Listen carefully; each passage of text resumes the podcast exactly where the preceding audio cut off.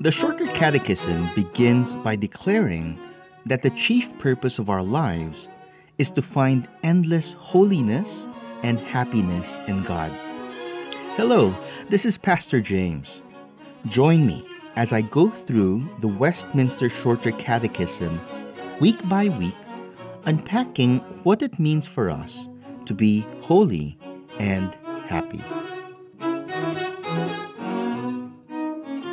Because the fall of Adam had plunged sinners into the very depths of sin and death, it was necessary that Christ too would descend to the lowest places in order to save God's elect.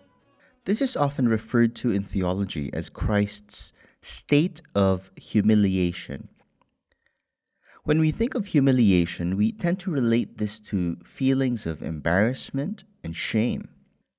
But when we think about Christ's humiliation, it is to his humility as the servant of the Lord that we must turn our attention.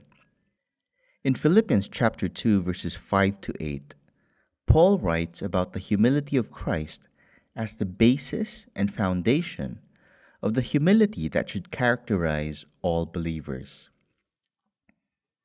Have this mind among yourselves, which is yours in Christ Jesus who, though he was in the form of God, did not count equality with God a thing to be grasped, but emptied himself by taking the form of a servant, being born in the likeness of men.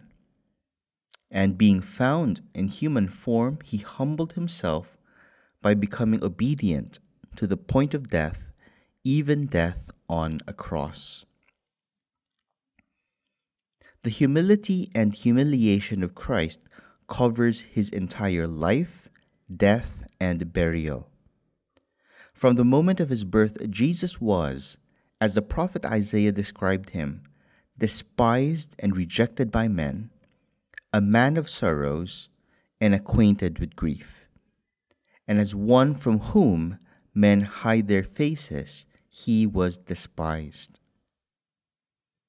This week, as we continue our consideration of the Catechism, we come to question 27, which asks Wherein did Christ's humiliation consist?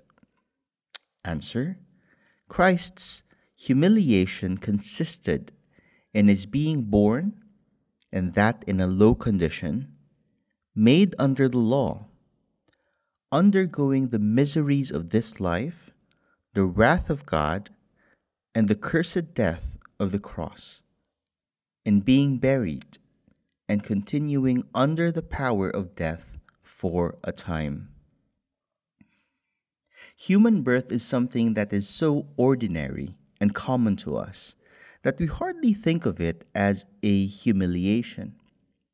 And yet, the birth of Christ, though a true human birth, spoke volumes about the eternal Son's infinite humility.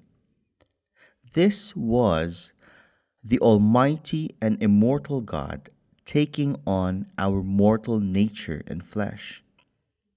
He was born into a peasant family, and his first bed was an animal feeding box. But this was just the beginning of his life of humiliation. Like all of us, he was subject to the same infirmities and miseries of human life.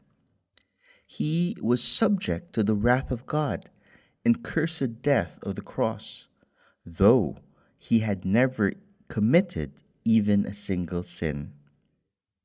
As Paul reminds us in 2 Corinthians chapter 5 verse 21, for our sake God made him to be sin who knew no sin so that in him we might become the righteousness of God. Christ was born, he lived a life of suffering, he suffered on the cross for our sins, and he was buried and continued under the power of death for a time. And he endured all of this in order that he might save sinners like us and raise us up with him by the power of his resurrection. Truly, the biblical way up is down. Anyone who would like to be exalted must first humble himself, admit his utter dependence on the grace of God, and put his faith in Christ alone. Jesus' humiliation is the pattern for our own humiliation. Because he had been brought low, descending to the very depths of humiliation, nothing now is beneath us as his followers. We too must now endure all shame and humiliation on account of his name, by his grace, and with the help of the Holy Spirit.